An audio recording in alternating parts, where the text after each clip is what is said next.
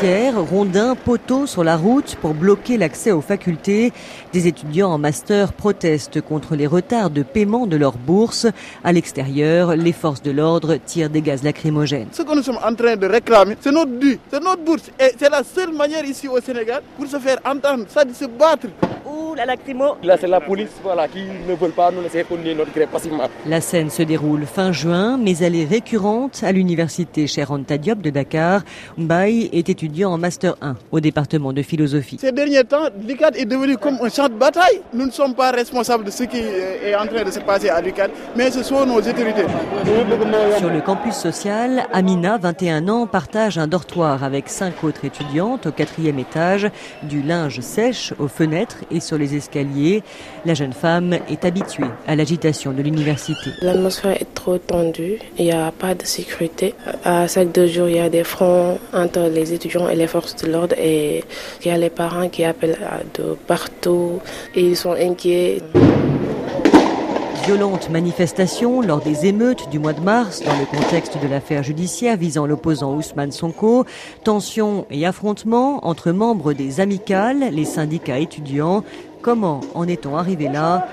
Ça va bien ? Ça va bien, merci. Abdoulaye Sissé est président sortant de l'amicale des étudiants de la faculté des sciences politiques et juridiques. Depuis mai 68, l'université Cheikh Anta Diop est connue pour des tensions. L'université est bourrée de monde avec cet espace. C'est trop petit, c'est trop étroit. Je pense que des réformes s'imposent. Et on avait commencé avec des campagnes de pacification après les manifs de mars parce qu'il y avait une enquête qui a été faite et on a su que beaucoup d'étudiants avaient par devers eux des armes. C'est pourquoi on avait sorti des machettes, des coupes-coupes, des gourdins. Et lorsque vous interrogez ces étudiants-là, ils vous diront que c'est parce qu'il n'y a pas une sanction au niveau de l'université. Si on vous fait du tort, personne ne va sanctionner. C'est pourquoi eux aussi, ils se préparent pour la réponse.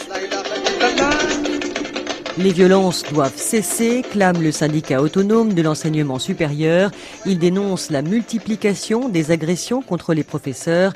Son secrétaire général, Malik Fall. Cette violence est exacerbée jusqu'à ce qu'on en arrive à ce que des enseignants soient violentés, que des autorités administratives, notamment le doyen de la faculté de sciences juridiques et politiques, on lui envoie des messages acerbes, assez insultants, avec des menaces de mort. C'est une violence qui s'est installée de façon progressive. On a laissé faire, on n'a pas osé prendre les mesures qu'il faut dans l'immédiat. Il faut identifier toutes les personnes qui sont impliquées dans ces violences et il faut les sanctionner et lourdement.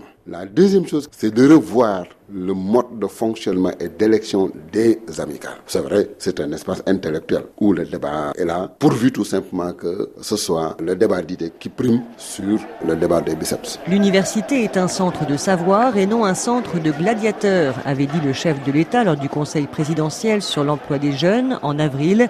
Le président Macky Sall qui a renchéri le mois dernier en mettant en garde les étudiants qui pensent que pour un oui ou pour un non, on doit détruire ou casser.